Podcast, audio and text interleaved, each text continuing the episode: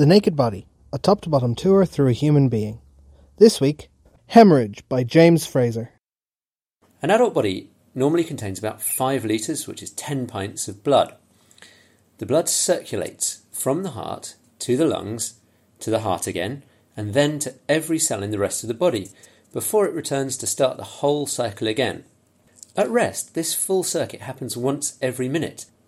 When blood flows out of the arteries into the tissues, the pressure in the arteries drops, like when air is let out of a balloon, unless the heart is pumping blood into the arteries just as fast as it's leaving them. This means that if lots of cells are demanding more blood, for example, if you're using your muscles to run, the heart needs to pump more blood to maintain a constant arterial blood pressure. It's important to realise that the heart can't actually make blood. It can't pump blood into arteries faster than blood returns to it from the various organs and tissues of the body. If there's less blood in the system, the pressure in the system will tend to drop. If blood pressure even starts to drop, pressure detectors in the largest arteries signal to the brain via nerves. The brain then starts to ration blood flow. The blood vessels supplying many of your tissues constrict, limiting blood flow out of the arteries in an attempt to maintain central blood pressure. Adrenaline also narrows veins, and this helps to squeeze blood back to the heart.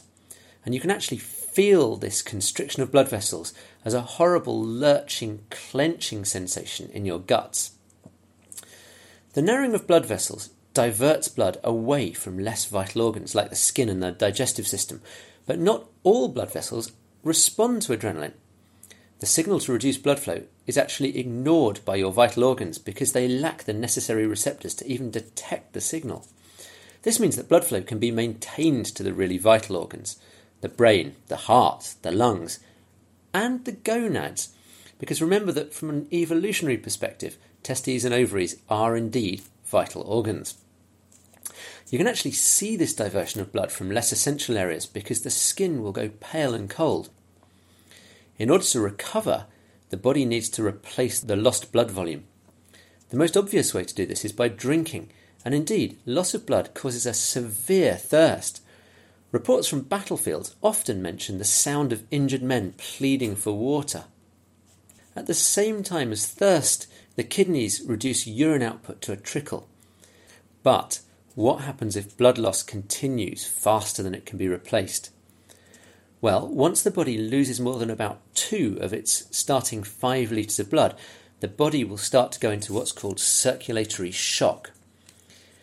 Shock means that cells are beginning to die from the lack of blood supply.